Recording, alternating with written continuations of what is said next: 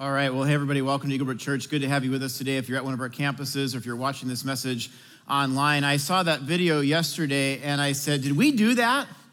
We, we must have bought that from somebody, right? There's no way we produced that on our own. Well, it turns out we did. We had three camera crew production people out in California. They went out to the desert and shot that thing. That's one of the most beautiful, like cinematic things I've ever seen we've done at this church. Our, our, production people are second to none. I mean, they could work anywhere they want around the country. So grateful for them.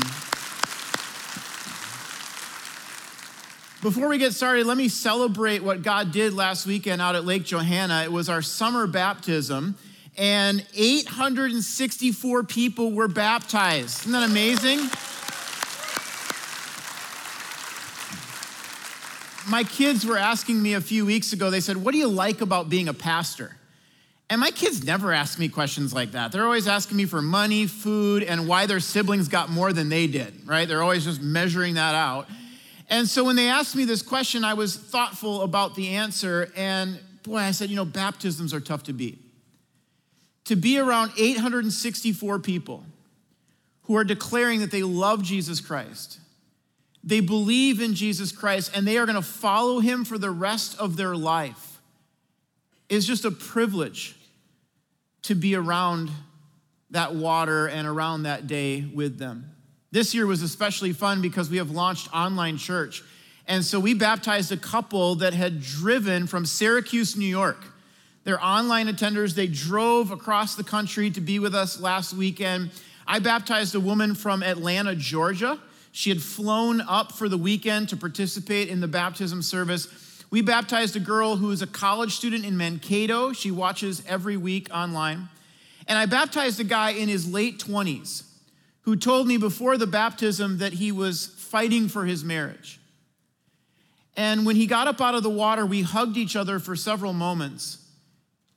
And I said to him that as you went under the water, I said, I was praying that God would give you the strength to continue to fight for your marriage and that you would not quit.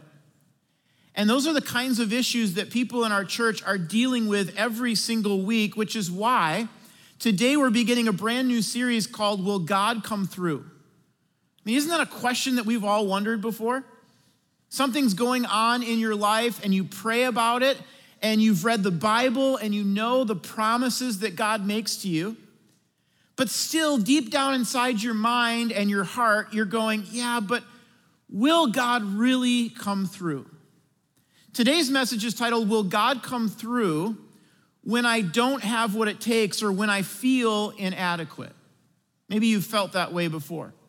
Maybe you're entering into a new season of life. You're starting school, you're starting a new job, you're promoted into a new position, and you're kind of wondering, do I have what it takes? Maybe for you, there was a health setback that you experienced in your life this year, and it's become kind of a new normal.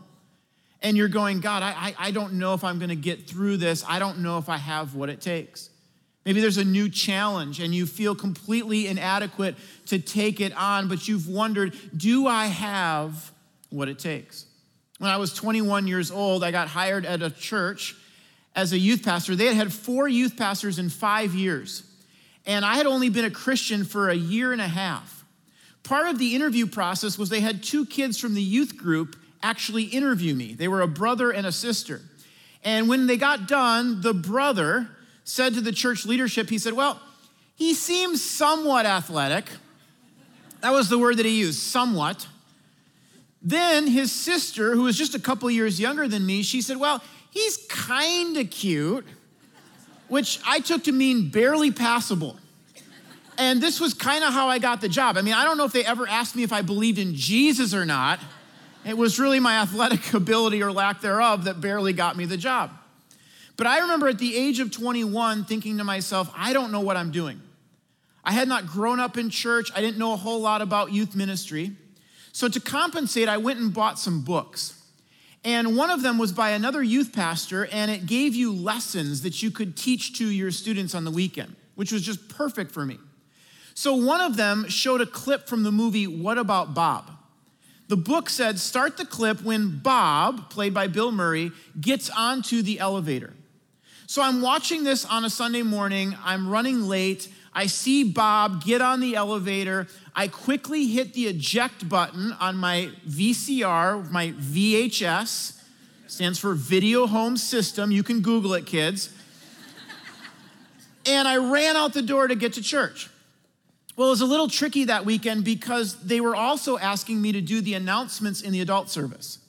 But I had timed this out perfectly. So I started the clip from the movie What About Bob? I ran over to the main auditorium to give announcements, and I got back just in time to catch the end of this clip. Now, what I have since discovered is that there are two times in the movie What About Bob that Bob gets on an elevator. I chose the wrong clip.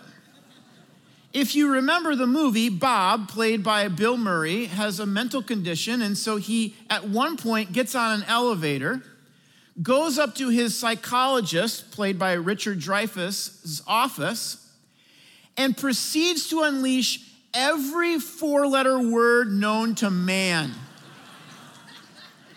I got back into the youth room right as he was saying the last four letter word, which was the worst one.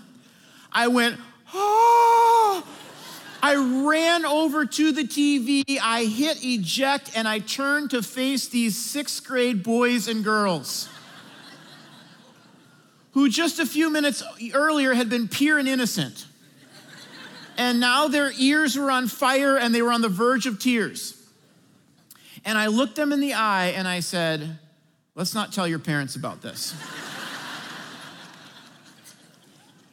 Every other weekend, I wanted parents to get in the car with their kids and go, Hey, what did you learn in church today? I did not want them asking that question this weekend. I told the kids, I said, You just tell them you were zoned out, right? You, don't remember anything.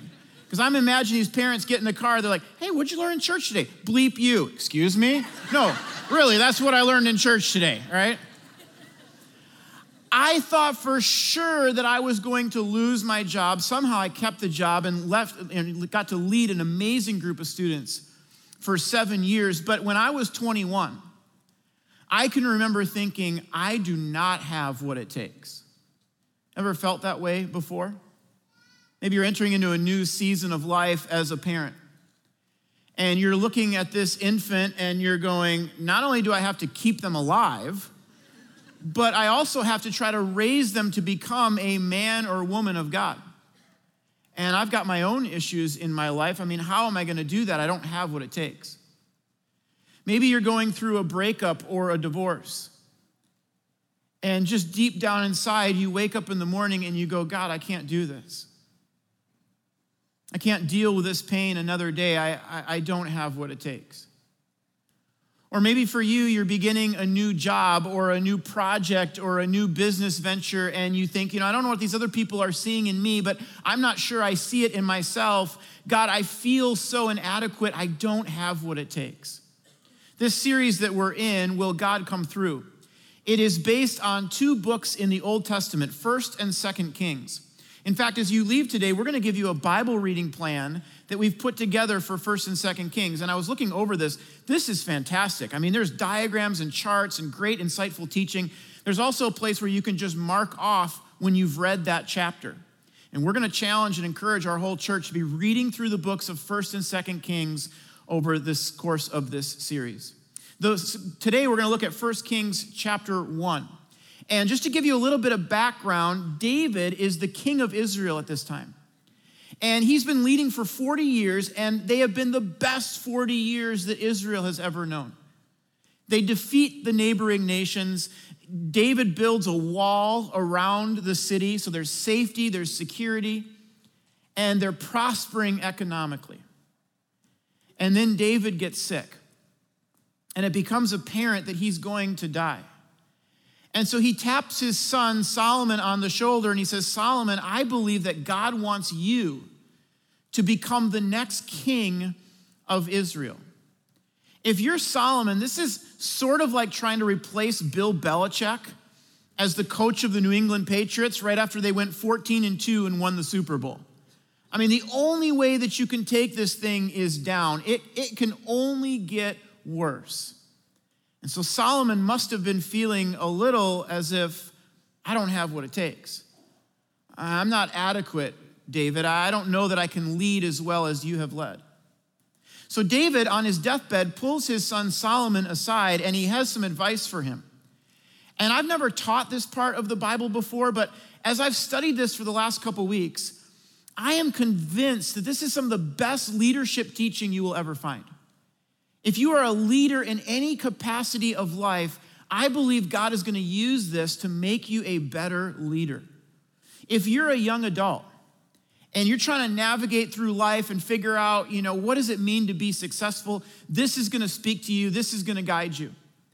And if you're a parent and you're trying to teach those principles to your kids, this is some of the best advice that a father or mother could give to their children. The question is, how do I lead well when I don't feel like I have what it takes?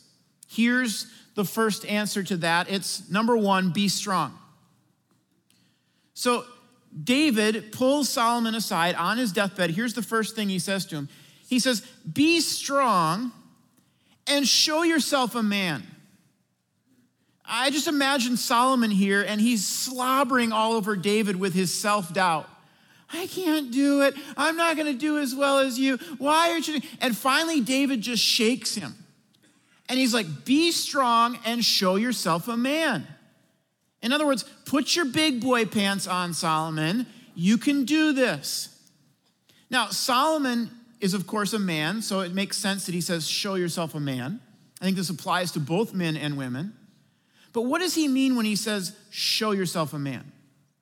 Because I am the father of three boys. And so, more and more, I'm asking this question what does it mean to be a man? As I'm trying to help my boys move from childhood and being a boy into manhood, what is the target? What does manhood actually look like? Because we live in a culture right now that is increasingly confused about that question. One extreme says that there's no differences between men and women, none whatsoever. And I think the motivation behind that is a good one. They want to highlight the equality that we have as human beings. But here's the problem with that Men and women have equal value and worth before God, but that does not mean that men are the same as women or that women are the same as men. You can have differences and not have an inequality. The opposite extreme of that is what I would call superficial manhood. I drive a truck, I hunt, I chew tobacco, I burp, I belch, I punch, look at me, I'm a man. That's not a man, that's a cartoon. Here's the definition of a man a man is someone who is willing to lay down his life for others. Jesus Christ was a man. He laid down his life for the sake of others. In the book of Ephesians, when Paul is speaking to husbands, here's what he says He says, Husbands, love your wives as Christ loved the church and gave himself up for her. That's a husband. Someone who's willing to give up his own life. A man isn't walking around his family going, Well, here's what I need and here's what I want. A man is walking around going, What do you need? What do you want? A man isn't seeking pleasure for himself, he finds pleasure in doing what's right and serving other people. He's not selfish, he's self less. My wife and I know two young girls in their late 20s, and they are both very smart. They love God, they're beautiful, and they haven't found a man. They would like to be in a relationship, but just haven't found the right person. And we were talking to one of them recently, and they said, You know, I went on this date with this guy. I actually went on a couple dates with him, and he claimed to be a Christian. But after two dates, I could tell that all he was interested in was sex. That's not a man. That's a pleasure seeking boy.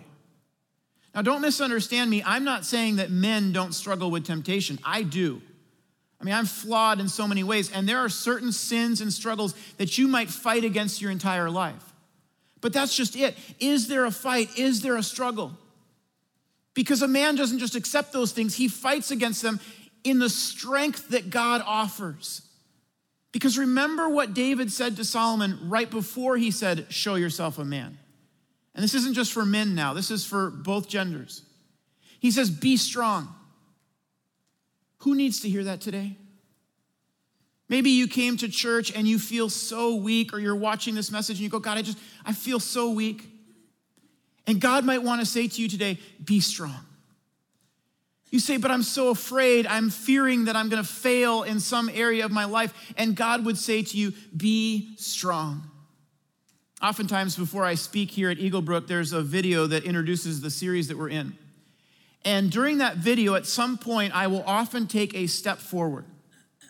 And what I am doing in that step is symbolically, I am saying to God, I am stepping outside of my strength and my power and I am stepping into the strength and the power that you offer to me. Anyone here today need to take a step like that? Anyone here today need to step out of your own strength and your own power and step into the strength and power that God offers to you? You see, when David says to his son Solomon, be strong, he's not meaning muster this up on your own, just try a little bit harder. He's saying, receive the strength that God offers to you. Philippians 4:13. It says, I can do all things through Christ who strengthens me. Now, oftentimes when I hear people talk about this verse, they put the emphasis on I can. They'll say things like, Well, I can do all things. And I can do whatever I set my mind to. And if I believe in myself and I try hard enough, I mean, I can do all things. But the emphasis in this verse is not on I can, the emphasis in this verse is on through Christ. Christ is the one who's doing the strengthening. Christ is the one who's doing the heavy lifting. Our family moved a few weeks ago, and so I've been doing a lot of heavy lifting lately. We had one piece of furniture delivered to our house, and they were supposed to bring it upstairs, take it out of the box. Instead, they dumped it in my garage on a crate. Literally, it was on a crate. It was taller than me, wider than me. And so I'm staring at this thing in my garage and I'm going, I, I can't lift that. I, I cannot carry that. Right as I'm standing there, all of a sudden, this guy and his wife biked up my driveway. And I had never seen this guy before, so it kind of startled me at first like, whoa, what's going on here? Turns out he lives in an adjacent neighborhood and he recognized me from church and wanted to come and introduce himself. He must have noticed me standing there staring at this thing because he goes, Hey, do you need some help with that? That's the dumbest question he's ever asked in his life. this poor guy, it was the heaviest piece of furniture I have ever carried. Both of us were just dripping with sweat afterwards. I jokingly told him, I said, Hey, I got a couch being delivered in two days. I expect you to be biking by at four o'clock. I promise you I was kidding. But two days later, my wife did buy an L shaped sectional couch. I picked it up, it was in multiple boxes. I told my wife, I said, I got this. I got it out of the truck, I got it onto a dolly. I was trying to get it up my front steps, and I could not do it. As I'm standing there in my front yard going, I don't know what I'm gonna do, this guy and his wife come by on a four wheeler. This guy, he's in his 60s, he's retired, he's just trying to enjoy his life. Every time he drives by my house, I put him to hard manual labor. he has not come by my house in two weeks. He's like, I'm done with that. I'm not even gonna go past that guy's house. And I know he hasn't come by because I have a massive kitchen table that has been sitting out in my front yard for several days. Every day I just stand out there going, Where is he? Where is he? So, Daryl, take a bike ride, okay? We need to get this in the house. But here's my point Have you ever looked at something in your life and thought, I can't lift that? I'm not talking about furniture anymore. You looked at something and you say, I can't lift that, I can't carry that. Maybe for you it was a health issue, maybe it was a relationship in your family or something one of your kids was going through, and you're trying to lead your family and you're trying to fight for your marriage, but you just go, God, I can't carry it. I can't lift it. Just like I needed a strength outside of myself, you need a strength outside of yourself as well. That some of us here today say, you know what, God, I'm in a financial hole. I don't know how I'm going to lift myself out of this. God might want to say to you, you can do all things, not in your own power and strength, but you can do all things through Christ who gives you strength. You say, I'm dealing with this breakup, there's this painful issue in our life. God would say to you, You can do all things through Christ who gives you strength. David said to his son, First thing, you need to be strong. Second thing that he said to him was obey God. And as you can tell, these are this isn't rocket science. There's nothing I'm saying here that's brand new that you've never heard before. He says, Be strong, and then he says, Obey God. In fact, as David is on his deathbed, here are the last words that he says to his son Solomon. And you just think about what are the last words I would say to my son or daughter if I had that chance. Here's what David chose to say He said, Observe the requirements of the Lord your God and follow all of his ways. Keep the decrees, commands, regulations, and laws written in the law of Moses so that you will be successful in all that you do and wherever you go. I was at a community center just this week playing basketball with my three sons, and it's a little confusing because the community center is attached to a YMCA, but you can't just be a member at the Y to play basketball. You have to go sign in at the community center and you have to pay extra. And so my boys and I, we signed in, we paid, we were down there playing. And about six middle school to high school kids came in, not all with each other, but at different times, and they started playing, but they didn't have a wristband on, so you could tell they had not paid. And pretty soon, this woman from the community center, she came down and she said, Hey, if you haven't paid, you got to get out of the gym, you got to go sign up at the front desk. And some of these kids just ignored her. One of them had some headphones on, he just stood there shooting up layups, didn't even look at her, he knew what she was saying. Two of the other kids just mocked her. And they played keep away with the basketball and they were laughing at her and making fun of her appearance. And finally, she lost it. And she said some things she shouldn't have said, and they threatened to call her manager, and it got real tense quick. Some other people came down and finally escorted these kids out of the gym. But I noticed that there was this one sixth grade boy who, the moment that she said, Hey, you need to go pay, you need to get out of the gym if you haven't paid, he picked up his basketball and just walked out. And a little bit later, he came back in to grab his backpack that he had forgotten, and I just felt God nudging me. And so I went over to this kid and I said, Hey, you got a second? I, I said, When she asked you to leave the gym, did, did you ignore her like some of those other kids were doing? And he looked at me, and he said, No, sir. That was his exact word. He said, No, sir. I said, Did you talk back to her and mock her like some of the other kids were doing? He said, No, I didn't. I said, You're right. And I noticed that. I asked him, I said, Do you want to play some basketball today? He said, Yeah, I'm from North Dakota. My parents dropped me off. I didn't know you had to pay. I said, Come with me. I'm going to pay for you at the front desk. And as we were walking back to the gym, I put my arm around him and I said, What did you learn from this? And a little sheepishly, he kind of goes, oh, you know, be respectful. I said, yeah, that's, that's good. But I said, it's even deeper than that. I said, if you will obey God, even in little areas like listening to an authority figure who's asking you to do something that you don't want to do, I said, if you will obey God, then God notices. And God will prompt people like me, and God will bless you in some way in your life. I said, if you will obey God, you are going to be successful in whatever you do. That's what David said to his son Solomon. And if I could put my arm around you today, I would say to you that if you will keep the commands of God, if you will obey God, you will be successful. Doesn't mean your life's gonna be perfect all the time, but I am telling you, God notices and God will honor your obedience to Him. I talk to people all the time who are frustrated. Well, why? How come they're so successful? How come they have that relationship? How come they got that breakthrough? And they don't realize that there's this area of disobedience in their life. And if they would confess and they would change, they would experience the breakthrough. Third way that you can lead well when you don't feel like you have what it takes is this you have to ask God for wisdom. So at this point in the story, King David has passed away and Solomon has begun to lead. And God comes to him with this proposition. Here's what God says to Solomon He says, Ask for whatever you want me to give you. Can you imagine if God said that to you? I mean, some of us would be like, well, I'll take a Maserati sports car. I'll take an 8,000 square foot mansion overlooking the beach, you know, GQ Man of the Year, Miss Universe. We, we would come up with something related to our own pleasure, our own wants. Solomon doesn't do that. Here's how Solomon responds back to God. He says, You have made your servant king in place of David, my father.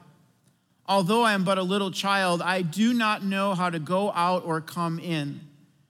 In other words, Solomon is saying, I'm so young, I don't know what I'm doing, I'm in over my head, which is amazing self awareness for a young leader like Solomon. Most young leaders think, oh, you kidding me? I mean, I, I'm, I'm genius. I've got this completely figured out. He's like, no, no, no, no. I understand. I need some help here, God. And so here's what he asks for He says, Give your servant wisdom to govern your people and to distinguish between right and wrong. For who is able to govern this great people of yours? Next verse, it said, It pleased the Lord that Solomon had asked this. So God comes to Solomon, he says, Hey, ask for whatever you want. And Solomon says, Well, I'm not going to ask for something for myself. I'm going to ask for wisdom so that I can lead your people well. Several weeks ago, I was trying to figure out this message and outline this message, and I just had nothing. And I was in the back room at Lino. I was actually preparing to go out and speak a different message. And I looked out the window and I just prayed this prayer Lord, give me wisdom. Would you speak to me? And I forgot that I'd even prayed that prayer. I went and got my microphone on. I was grabbing a drink of water. And all of a sudden, I was like, where's a piece of paper? Where's a pencil? And I just started outlining this whole thing. More and more these days, on a Monday morning, I stare at a blank computer screen and I feel completely overwhelmed. And I think to God, you know what? I don't know what I'm going to say for 35 minutes that's interesting and engaging. And so I have begun to pray this very simple prayer Lord, would you speak to me? Lord, would you give me wisdom? James 1 5 says, If any of you lacks wisdom, you should ask God that's like the most dove verse in the Bible. You know, if you need wisdom, uh, you could listen to that podcast if you want to. You could read that book. You could go talk to that person. Or you could ask God. He knows everything. He knows everything about you, everything about the world. He knows the past, present, and future. You could ask Him. He says, If any of you lacks wisdom, you should ask God, who gives generously to all without finding fault. See, some of us think, well, I, you know, if I ask God, He's going to say no. Because I'm on His naughty list, I've done some bad things, He doesn't want to have anything to do with me anymore. That's not the character of our God. Says, who gives generously to all without finding fault, and it will be given to you. I love that. If you need wisdom, ask God. See, this is where pride is so dangerous. Pride doesn't know what it doesn't know. Pride doesn't know that it doesn't have enough information, that it hasn't asked the, the right advisors. Pride just says, you know what, I don't need God's help, I'll do this on my own. And that's when bad decisions get made. James says, if you need wisdom, why don't you ask God? Right after my kids' sporting events on the car ride home, it used to be kind of a dicey time for me and them. It's because I have the spiritual gift of criticism. Uh, some of you have a spiritual gift of faith and mercy, and I'm, I'm happy for you to have that. But God has given me a spiritual gift of criticism. So when they would get done with one of their sporting events, I was waiting in the car with a 10 point list of what they could have done differently and how they could have improved. And I wasn't raising my voice, my intention was to help. But when you've been playing your heart out for an hour and you get back in the car, you don't necessarily want to listen to your 39 year old dad you know, who hasn't played in sports like that in 20 some years, tell you all the things that you could have done different. And so it used to be a time when we would get in fights. And there would be emotion and frustration and irritation. And, and I got to the point where I started to dread the car ride home. And then one day, I can still remember where we were. It was a South Metro High School. My son got in the car, it had been kind of a tough game. And I was just about to speak. And I caught myself and I prayed this prayer Lord, give me wisdom. And it's not that I heard an audible voice, but I trusted my thoughts and my intuition right after I prayed that prayer that God would work through that, that God would speak to me that way. And I sensed that God was saying to me, just stay silent. And so I did, and we talked about some other things on the way home, and we had a great time. And since then, not all the time, but most of the time, I try to pray this prayer Lord, would you give me wisdom? Because my relationship with my son is more important than his performance in that game. And sometimes I wonder where our relationship would be if I hadn't prayed just that very simple prayer. Let me ask you is there an area of your life right now where you have a decision or an issue and you've been thinking about this and weighing the pros and cons? But have you asked God? Have you asked God for His wisdom?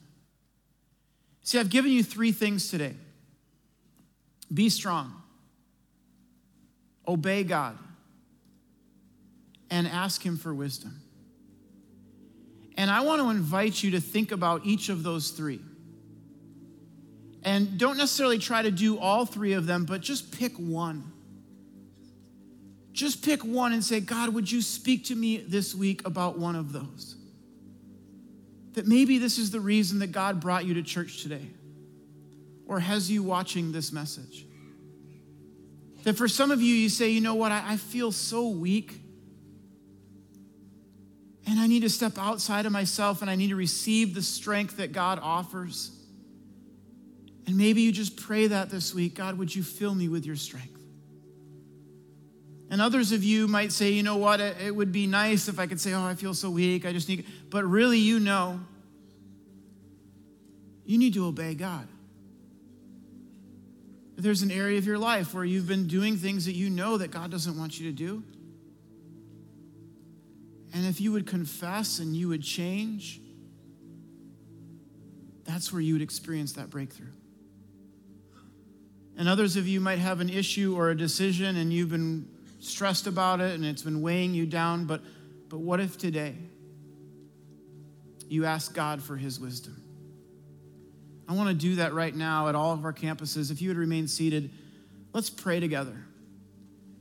And let's ask that God, by his Holy Spirit, would reveal one of these three areas of our life that he wants to work on in us this week and how he wants to change us. Let's pray together.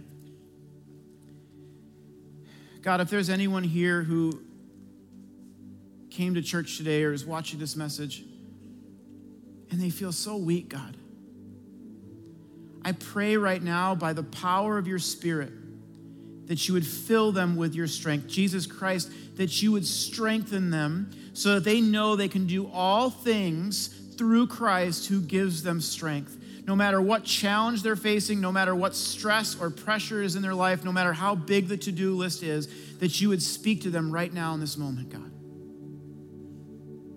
You would fill them with your power.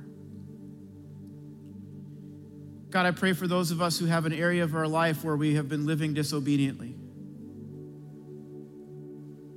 Right now, God, we confess it to you. We commit to change. God, we may fight against this, but let us confess it to another person so they can pray for us and help us, God. Give us the courage to do whatever it takes.